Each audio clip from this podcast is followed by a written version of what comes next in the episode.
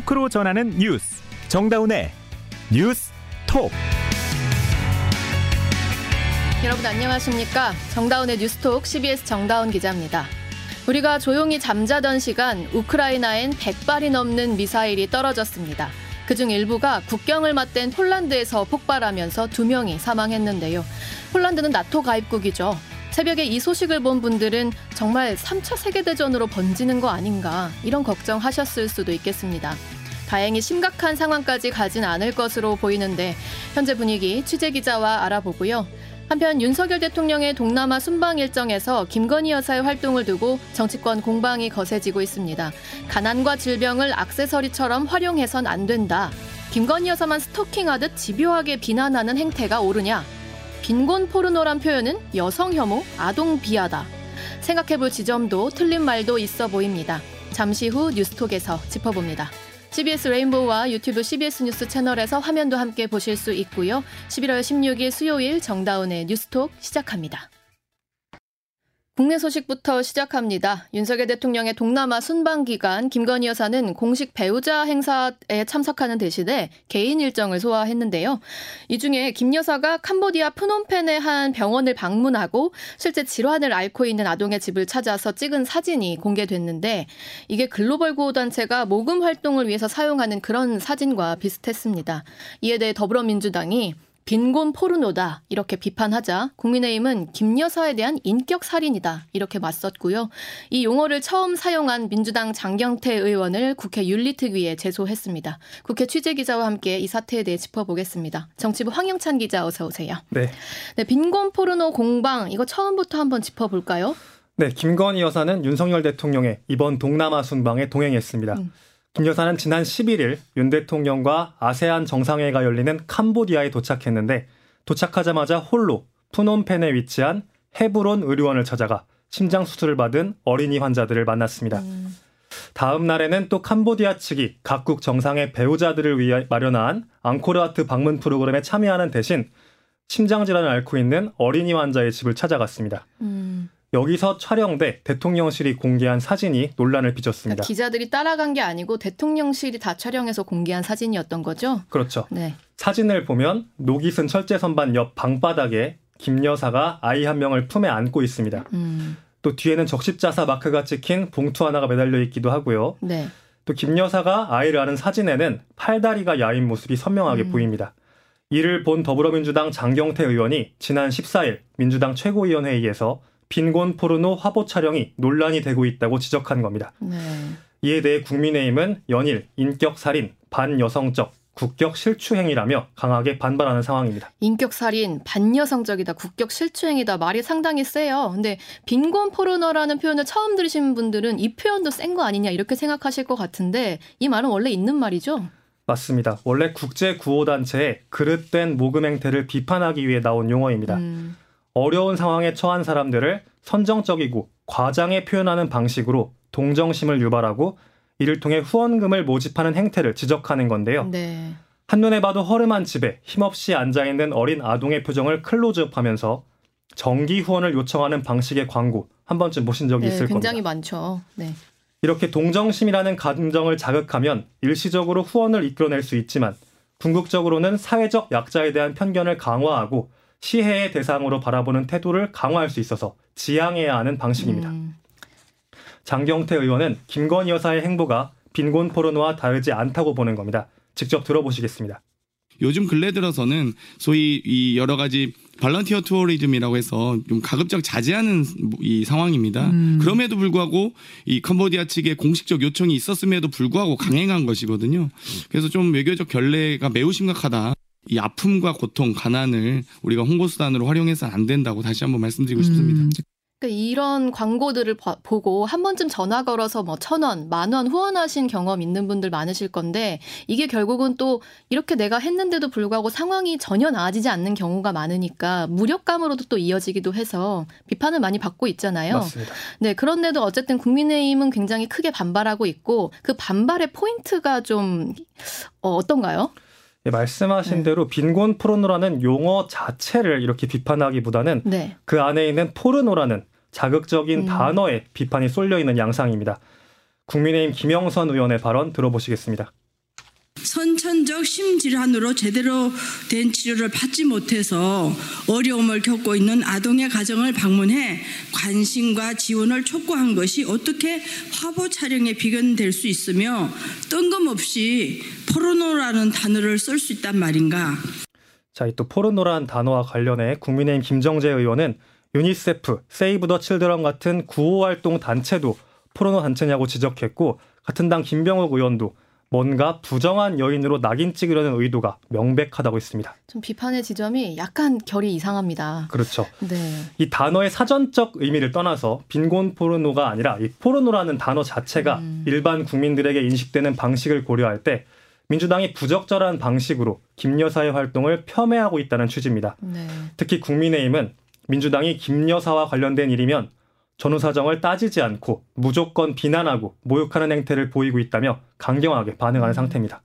결국 국민의힘은 오늘 오후 2시 빈곤 포르노 발언을 사용한 장경태 의원을 국회 윤리특별위원회에 제소했습니다.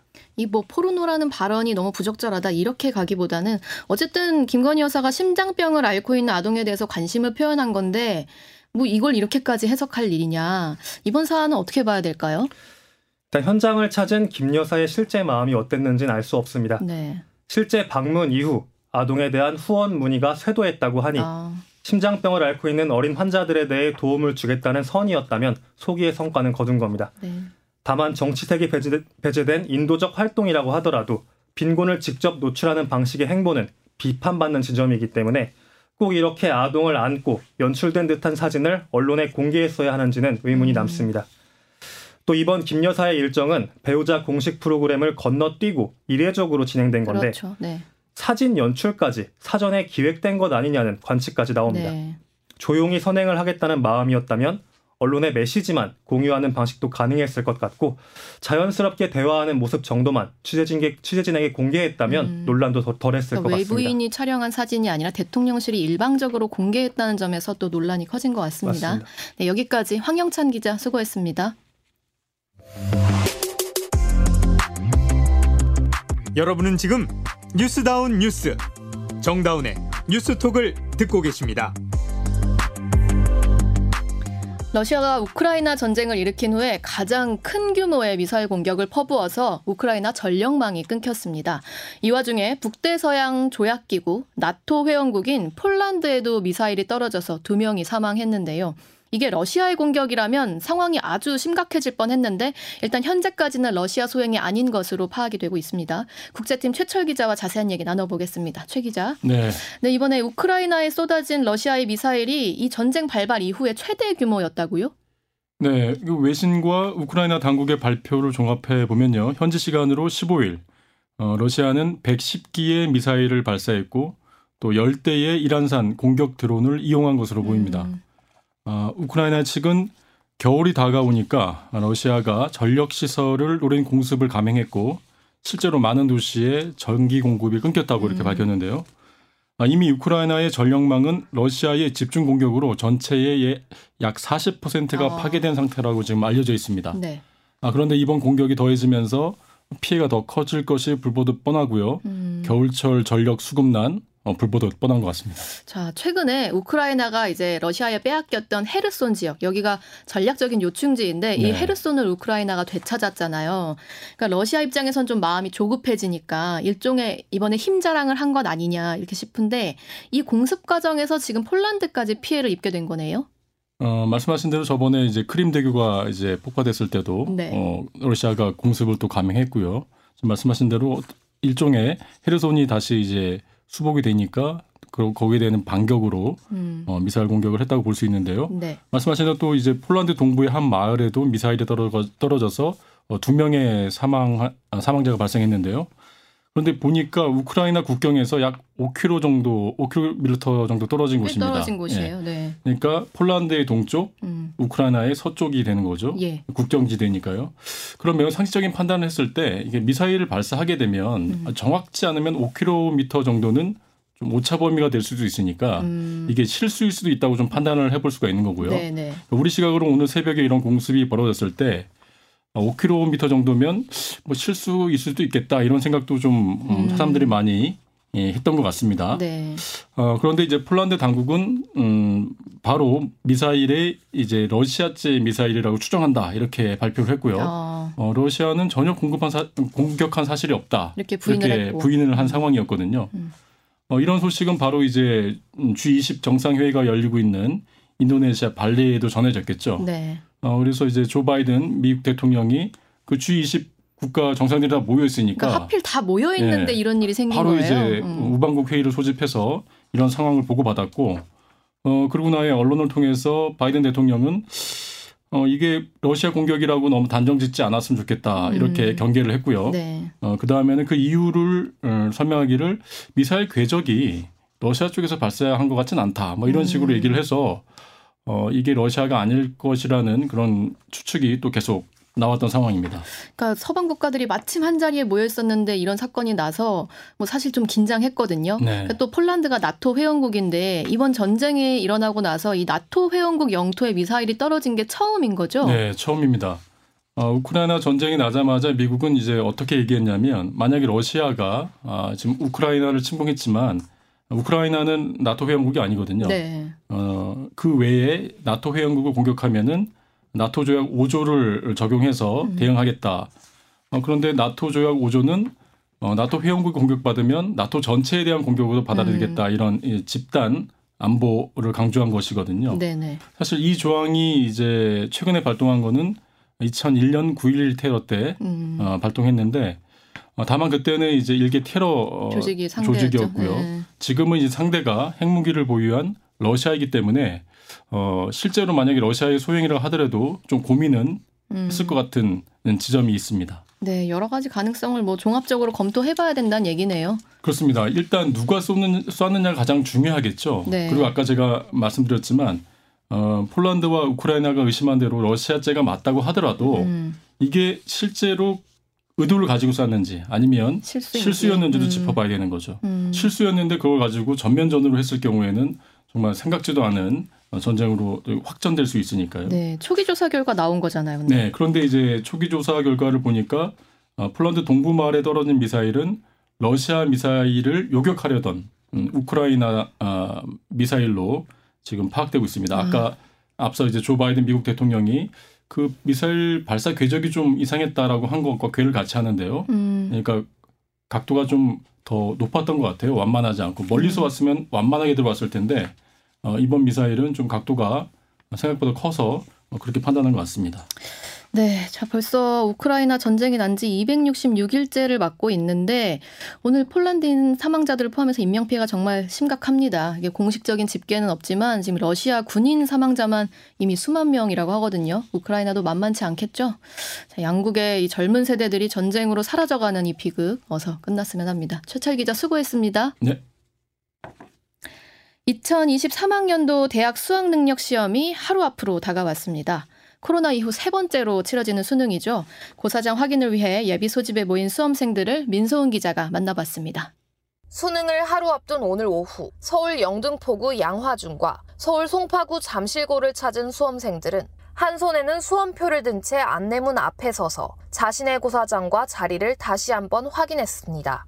긴장한 모습이 역력한 수험생들은 아직 실감이 나지 않는다면서도 지금껏 다져온 실력을 발휘하겠다는 각오를 내비쳤습니다. 고3 오승환 군과 안정우 군입니다. 가장 잘 했던 대로 그런 상황을 떠올리면서 최대한 마음을 안정시키려고 하고 있고 내일 하루 동안은 아무 일 없이 잘 흘러갔으면 좋겠어요. 떨 것 같긴 한데 그래도 시험 때 집중 열심히 하고 뭐 주변의 말 뭐 좌우되지 않고 이제 하던 대로 잘 했으면 좋겠죠. 수험생을 따라 예비 소집에 나선 학부모들도 떨리는 마음을 감추지 못했습니다. 학부모 이희숙 씨입니다. 심정은 걱정도 되고 어, 무사히 마쳤으면 하는 그런 기분이고 어쨌든 올해는 무사히 시험 잘 치르고 해서 좀 쉴 수 있었으면 좋겠습니다. 이미 대학을 졸업했지만 한의대에 가고 싶어 또다시 수능을 본다는 만학도도 떨리긴 마찬가지였습니다. 57살 전성준 씨입니다. 엄청 떨려요. 심장이 지금 막 벌렁벌렁하고 지금까지 아픈 중에도 잘 버텨왔으니까 내일도 잘 버텨가지고 좋은 결과 있었으면 좋겠어요. 한편 올해 수능은 전국 1,300여 개의 고사장에서 51만 명 가까운 수험생이 응시한 가운데 치러질 예정입니다. 코로나19 이후 세 번째로 치러지는 수능인 만큼 올해도 코로나19 확진 수험생들을 위한 별도 시험장 110곳과 병원 시험장 25곳이 마련됐습니다. 내일 아침 최저 기온은 0도에서 9도 분포로 수능 한파는 없을 전망입니다. CBS 뉴스 민소은입니다. 우리 축구대표팀 주장 손흥민 선수 얼굴뼈 골절 수술을 받고도 월드컵 출전 의지를 다져왔죠. 오늘 결전지인 카타르에 도착했습니다. 손흥민 선수의 합류로 완전체가 된 대표팀은 본격적인 현지 적응 훈련에 돌입했습니다. 카타르 도하에서 김동욱 기자가 보도합니다. 하마드 국제공항은 물론 카타르 거리에는 월드컵 관련 조형물들이 들어찼습니다. 카타르의 고층 건물에는 네이마르 등 세계적인 스타들과 함께 손흥민의 대형 사진도 걸렸습니다. 뜨거운 열기 속에 이틀 전 카타르에 도착한 대표팀은 현지 적응에 박차를 가하고 있습니다. 뒤늦게 합류한 김민재도 회복 훈련을 거쳐 곧 정상적인 훈련을 소화할 예정입니다.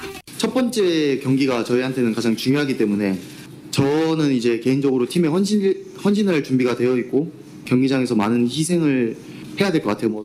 아나 골절 수술을 받은 주장 손흥민도 오늘 새벽 카타르 도하에 도착했습니다. 선수라고 어, 잊지 못할 월드컵을 만들고 돌아가고 싶습니다. 제가 항상 말했듯이 제가 있는 위치에서 할 수 있는 것들은 최선을 다해서 실망시켜드리지 않도록 노력하겠습니다. 대표팀은 손흥민의 합류와 함께 26명 전원이 모인 완전체로 본격적인 16강 진출 준비에 나섭니다. 카타르 도하에서 CBS 뉴스 김동욱입니다. 이 시각 보도국입니다. 헬로윈 참사를 수사 중인 경찰 특별수사본부가 이상민 행정안전부 장관에 대한 본격 수사 가능성을 시사했습니다. 김동욱 특수본 대변인은 행안부 압수수색 여부에 대해 수사에 필요한 절차는 모두 진행할 것이라며 이 장관에 대해 구체적이고 직접적인 지휘 의무가 존재하는지 등을 확인하고 있다고 밝혔습니다. 검찰이 이재명 민주당 대표의 최측근인 정진상 대표실 정무조정실장에 대해 소환조사 하루 만에 뇌물수수 등의 혐의로 구속영장을 청구했습니다. 대장동 일당에게서 1억 4천만 원의 금품을 받은 혐의를 받는 정 실장의 영장 심사는 오는 18일쯤 서울중앙지법에서 열릴 것으로 예상됩니다. 지방세나 부가금 1천만 원 이상을 1년 넘게 내지 않은 고액 체납자 11,224명의 명단이 오늘 공개됐습니다. 담배 소비세 190억 원을 내지 않은 전자담배업자 김준엽 씨가 고액 체납자 1위에 올랐고 전두환 전 대통령은 지난해까지 9억 8천여만 원을 체납했지만 사망으로 명단에서 빠졌습니다. 급격한 금리 인상에 청약 시장도 냉각기에 접어들면서 지난달 청약 통장 가입자 수가 가장 큰 폭으로 급감한 것으로 나타났습니다.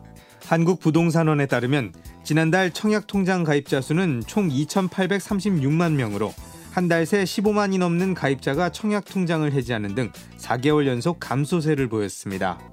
이 시각 보도국이었습니다.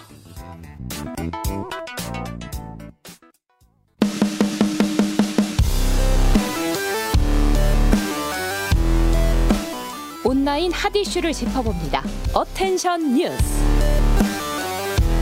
오늘 하루 온라인에서 가장 주목받은 뉴스만 콕콕 짚어봅니다. Attention 뉴스 김동빈 기자 어서 오세요. 네, 안녕하세요. 네, 오늘 가져온 소식은요. 예, 첫 번째 소식은 이태원 참사 유족 사칭에 정우성까지 만난 모자입니다. 유족을 사칭했다고요? 예, 이태원 참사 유족을 사칭해서 각종 후원을 받은 모자가 경찰에 붙잡혔습니다. 그 경찰은 지난 14일 서울 지하철 삼각 지역에서 이태원 참사 유족을 사칭한 50대 여성 A 씨와 그의 아들 비군을 임의 동행해서 사기 혐의로 입건했다고 합니다. 음. 그러니까 A 씨는 아들이 참사로 희생됐다고 이제 이렇게 말하고 다니면서 의류와 현금, 식사 대접 등을 받은 혐의를 받고 있습니다. 근데 경찰은 모자가 혐의 대부분을 인정했다 이렇게 밝히고 있습니다. 어. 게다가 이들은 지난 10일에 이태원역 추모 공간과 참사 현장을 방문한 배우 정우성 씨도 만난 것으로 알려졌습니다. 네. 당시 현장을 찍은 유튜브 영상에는요 추모 후 떠나려는 정 씨에게 누군가 이제 악수를 해달라 이렇게 하면서 만나는 모습이 연출이 됐습니다. 네. 화면을 보면 아들 비구는 약간 통곡 연기를 하는 것처럼 통곡을 하고 있는 것으로 보이는데요. 어. 이 모자는 이들을 치근하게 여겨서 식사를 대접을 한 사람의 신고로 붙잡히게 뭔가 됐다고 대화를 합니다. 해보니까 좀 이상하다 느끼셨나 봐요. 네, 이름이 희생자 명단을 확인을 해봤더니 이름이 없었던 거죠. 그래서 수상이 여겨서 경찰에 신고를 했다고 합니다. 어떤 사정이었는지 모르겠지만 참. 네. 네. 다음 소식은요. 다음 소식은 20년 억울한 옥살이의 국가 배상 판결입니다. 음. 그 화성 지역에서 일어났던 이춘재 연쇄살인 사건 네. 다들 아실 텐데요. 8차 사건의 범인으로 몰려 20년간 억울한 옥살이를 한 윤성여 씨가 18억 18억 여원의 국가 배상을 받게 됐습니다. 그 오늘 법원은 윤 씨가 국가를 상대로 낸 손해배상 청구 소송에서 원고 일부 승소로 판결했습니다. 판결이 확정되면요, 윤 씨는 정부로부터 18억 6천여만 원을 받게 됩니다. 그 윤 씨의 형제 자매 3명도 이미 별세한 부친의 상속분까지 포함해서 이 인당 1억 원을 받을 수 있다고 음. 합니다. 재판부는 경찰의 불법 체포구금과 가혹행위, 국- 국립과학수사연구소 감정 그 과정과 결과의 위법성을 인정된다, 이- 인정했다고 이렇게 밝혔습니다. 네. 그 배상 금액은요 위자료 40억 원, 잃어버린 장래소득 계산 장래소득을 계산한 일실소득 1억 3천만 원과 이에 대한 지연 손해금을 음. 합한 금액입니다. 네. 여기서 부친의 상속분을 더하고 윤 씨가 이미 수령한 25억여 원의 형사 보상금을 빼서 이렇게 배상 금액이 음. 나왔습니다. 이날 법정을 찾은 윤 씨는 취재진에 긴 세월을 그곳에 있다 보니 이런 날이 올지 꿈에도 상상을 못했다. 현명한 판단을 해주신 사법부에 감사드린다. 이렇게 음. 소회를 밝혔습니다. 윤 씨는 지난 1988년 9월 경기 화성에서 당시 13살이던 박모 양을 성폭, 성폭행한 뒤 살해한 혐의로 이듬해 7월에 붙잡혀서 20년을 복역했는데요. 이후 2009년 가석방 됐습니다. 2019년 10월 이춘재가 스스로 연쇄살인 사건의 진범이라고 자백하면서 윤 씨는 법원에 재심을 청구했고요. 지난 2020년 12월 사건 발생 32년 만에 무죄를 선고받았습니다. 근데 뭐 18억 원이 굉장히 큰 돈이긴 하지만 이 네. 20년간의 억울한 옥살이를 어떻게 보상받겠습니까? 네, 그런 옥살이를 또 어떻게 표현할 수 있겠습니까? 음. 그 KBS 다큐 인사이트 성여라는 프로가 있습니다. 네. 이거를 보시면은 재심 과정에서 윤 씨가 어떤 마음이었고 어떤 소회를 밝혔는지 보실 수 있으니까요. 네. 다시 한번 보시는 것도 추천드립니다. 이번 국가 손해배상 청구도 이게 1심이에요. 또 3심까지 가려면 또 한참 기다리셔야 될것 네, 같아요. 그렇습니다. 네, 마지막 소식은요. 네, 마지막 소식은 결혼이 꼭 필요하다. 50%입니다. 어. 통계청이 13세 이상 국민 3만 6천여 명을 대상으로 물었더니 결혼이 꼭 필요하다고 답한 사람은 딱 절반에 그친 것으로 그러니까 나머진 필요. 없다고 한 거네요. 그, 네, 그렇습니다. 2년 전 조사 때보다 1.2%포인트 더 낮아졌습니다. 음. 그 미혼자들만 따로 추렸더니 결혼이 꼭 필요하다고 답한 사람은 세- 10명 중 3명 정도밖에 안 됐다고 아. 해요. 그러니까 미혼들에게 또 왜 결혼을 하지 않는지 물었더니 결혼 자금이 부족해서가 30%, 음. 고용 상태가 불안정해서가 11%였습니다. 음. 그러니까 경, 이걸 다 합하면 경제적 이유 때문에 40% 정도는 결혼을 꺼리고 있다 이렇게 음. 답한 셈인데요. 반면에 남녀가 결혼을 하지 않아도 함께 살 수 있다고 생각하는 응답은 65% 가 65, 넘네요. 어. 네, 65%가 넘는 65.2%로 2년 전 조사 때보다 5.5% 포인트나 증가를 음. 했습니다. 그러니까 요즘 경제 사정이 어려워서 결혼 안 한다라는 얘기 많이 나오는데 다르게 보면 60%는 또 다른 이유도 있다는 거예요. 네, 뭐 문화적 아. 배경도 있을 거고. 네, 네, 여기까지 듣겠습니다. 김동빈 기자 수고했습니다. 감사합니다. 네, 이어서 날씨 알아봅니다. 김수진 기상캐스터. 네, 대학 수학 능력 시험이 이제 내일 치러지게 되는데요. 다행히 날씨 걱정은 크게 하지 않으셔도 좋겠습니다. 제주도의 경우는 내일 오후에 빗방울이 살짝 떨어지는 곳이 있겠습니다만 그 밖에 전국은 별다른 비 소식 없이 대체로 맑은 날씨가 이어지겠고 또 평년 기온을 웃돌 것으로 보여서 입시 한파도 없을 것으로 전망됩니다. 다만 11월 중순답게 아침 공기는 꽤 차가워서 일교차가 무척 크겠는데요. 내일 아침 기온 서울 6도, 춘천 1도, 청주 대구 대구 5도, 광주 7도로 오늘과 비슷하거나 조금 낮게 출발하겠고 한낮 기온 서울, 대전, 대구 17도, 강릉, 광주, 부산 18도의 분포로 오늘보다 좀 더 높겠습니다. 특히 수험생들은 체온 조절을 잘할 수 있도록 얇은 옷 여러 벌을 겹쳐 입으시는 것이 좋겠습니다. 그리고 내일도 아침까지 중부 내륙과 전북 내륙을 중심으로 매우 짙은 안개가 끼는 곳이 있겠고요. 또 대기가 정체되면서 내일 충청도는 종일, 경기 남부와 대구 경북권은 오전에 일시 적으로 공기질이 좋지 않을 것으로 보이기 때문에 이 점도 유의하셔야겠습니다. 서울의 현재 기온 10.4도, 습도는 49%입니다. 지금까지 날씨였습니다.